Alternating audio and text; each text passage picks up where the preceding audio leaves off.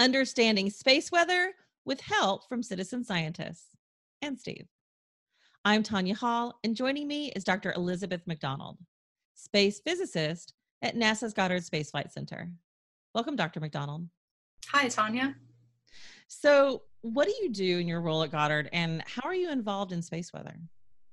So, I uh, am a scientist at Goddard, and I study how the aurora are born and form and evolve with a variety of different techniques, satellite uh, measurements, ground-based cameras, and also recently with um, citizen scientists and people on the ground taking real images of the aurora in a project that I founded called Aurorasaurus over the Labor Day weekend, people as far south as the 45th parallel had a chance to see and photograph a bit of space weather. Tell us about it.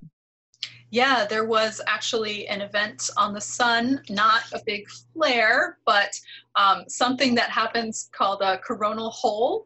And um, even though we're at solar minimum right now and the sun is not giving us those flares very often, uh, these coronal holes have particularly high, fast solar wind. And so the solar wind um, got up to like uh, 800 uh, kilometers per second and hit the Earth, actually maybe 700 or so. Um, and that drives the aurora to go down to lower latitudes and drives a bit of a storm. And so um, people got to see it. Uh, it's really difficult, as uh, we talked about, really difficult to actually tell you when you're going to be able to see it. Um, you kind of have to wait until that uh, coronal hole comes out from the sun via the sun's magnetic field. Um, that's a really long way. The sun is 93 million miles from us. And what really matters is actually the direction of the magnetic field in the solar wind, which um, enhances or decreases the coupling of the energy from the solar wind to the Earth's magnetic field region called the magnetosphere.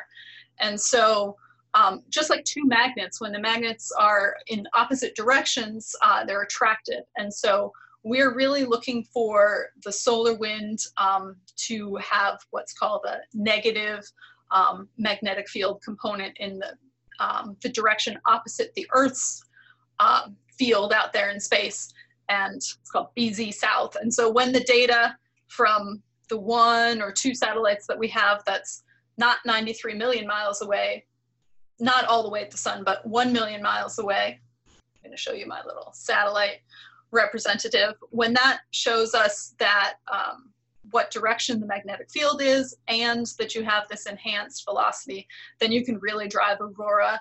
And if you're in a place that's dark and clear and uh, it's around midnight, you would have a good chance of seeing it, especially around like the U.S. Canadian border uh, for North America for the last couple couple days. Well, in fact, you and I talked quite a bit about uh, the last couple of days as far as you know what what advice you have for people who are uh, going to try to go out and and experience auroras themselves. Um, you referred us to a Facebook page, which um, was Alberta Aurora Chasers, I believe.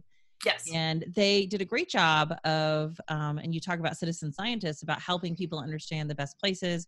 We went to northern Idaho, just outside of Creston, actually, Canada, and um, and you um, gave us some advice on on the best places to go. We got to see the aurora ourselves, which was beautiful. It was, you know, uh, beautiful shades of green and certainly some other colors. And talk about, you know, I shared you saw some of those pictures. Talk about what you what you saw from uh, citizen scientists and and aurora chasers and and and what they were sharing.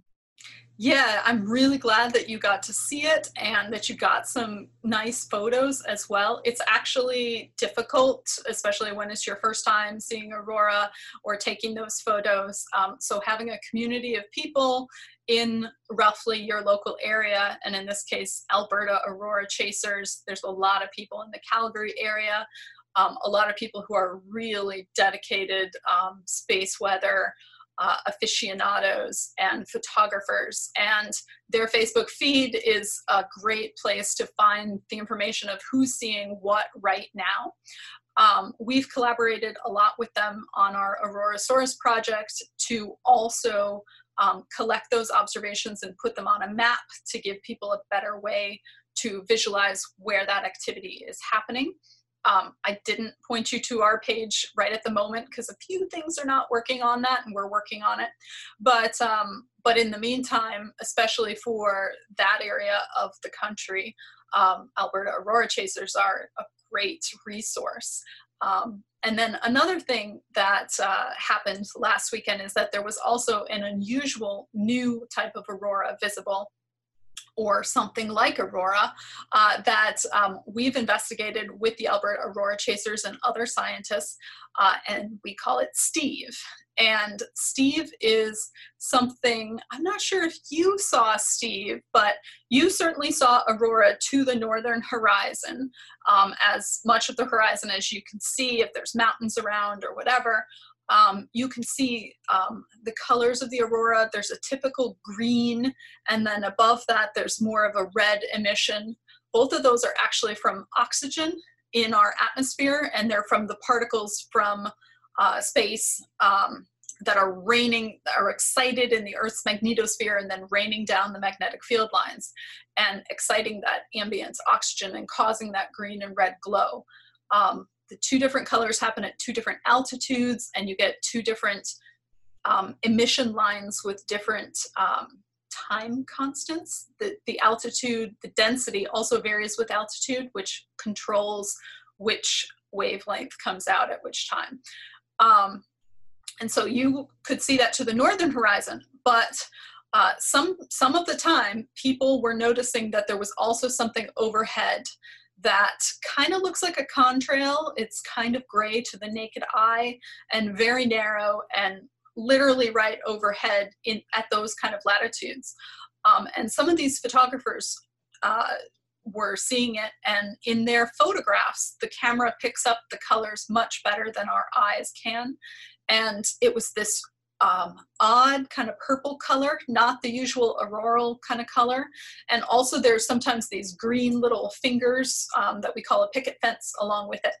And that actually turned out to be something new to space science. Um, and we now understand that um, it's been photographed for a long time and optically observed for a long time. But when we looked with our satellites that were in low Earth orbit, um, at the atmosphere itself and what's causing that, uh, we saw that there's this very strong flow. Um, so STEVE now stands for Strong Thermal Emission Velocity Enhancement. And there's this very strong flow east to west.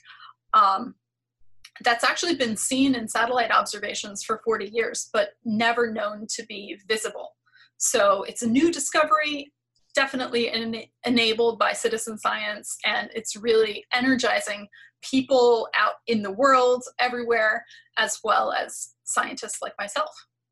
Well, I think, you know, we went out the day prior for proof of concept to kind of try to figure out because, as you pointed out, you know, unlike Eclipse, you really don't know exactly where you should go or where it should be in order to get, you know, the best uh, the best view. And I think Steve we saw the night before. Ooh. But what we didn't know, and I think is important to point out, Steve has his own Twitter account. What's that all about? yeah, so actually, um, Steve is delightful, and the Alberta Aurora Chasers are delightful. So you can follow Phenomenal Steve on Twitter for sightings, uh, and there were several sightings in the last um, couple days. Uh, um, Manitoba, um, Alberta, I'm not sure. There could have been some from the Southern Hemisphere as well. I think there were some from um, the UK, the Shetlands area. I didn't exactly uh, follow all of them, but you should check on Phenomenal Steve on Twitter for sure. Phenomenal Steve. Mm-hmm. Are occurring at, at, some point above the Earth's surface on a regular basis. So, how do we study them today, and and how is the knowledge gained from following these uh, applied in everyday life? Yeah, that's a great question. So, um, even though they're always occurring, we do not always know where they are occurring, and there's a lot of dynamics involved that we understand like 90, 95% of all of the processes, but there's still some pieces of it that we do not understand or could be missing, like Steve and what's that about and how that relates to the bigger picture. Um, so we continue to understand the whole and, and research the whole phenomena, the whole system. Ideally, we're trying to understand space weather from the sun to the earth to the point of predictability so that we can um, protect our satellites and ground-based systems that are susceptible to space weather. Um, and one uh, aspect of space weather, the aurora itself, is generally um, kind of sheets of current. It's electrons raining down in, in a broad cur uh, curtain kind of region, multiple arcs, and those currents can actually induce currents on the ground in um, pipelines or transformers or systems on the ground can be affected. GPS can also be affected. And so it is important to better understand all aspects of the system. However, the system is so huge that it's really difficult and our satellites aren't everywhere. Uh, so that's why we really need people to um, join us and it's a great sort of use case for citizen science where we can help improve your chances for seeing aurora and you can share your observations and help us make better models of the aurora. So that's what we're doing at aurorasaurus.org and um, definitely uh, keen for more people to join. This weekend was the 160th anniversary of the Carrington event. Oh, um, oh, wow. where are we today from the standpoint of understanding um, the effects of of solar activity on the future of technology? Uh, I think as well we're you know we understand the big picture, but um, there's some gaps, right? So I like to say that we can watch the sun much um, better than we can actually tell you exactly when the aurora is occurring.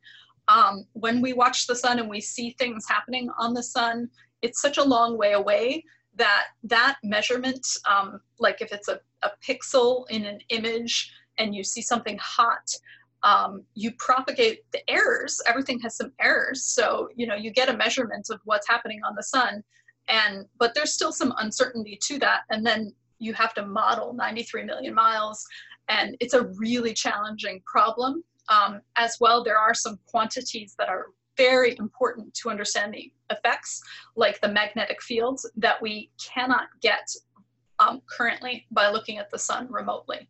So that's also really important. So all of uh, space weather is improving, um, but also a research field. So that also makes it really exciting.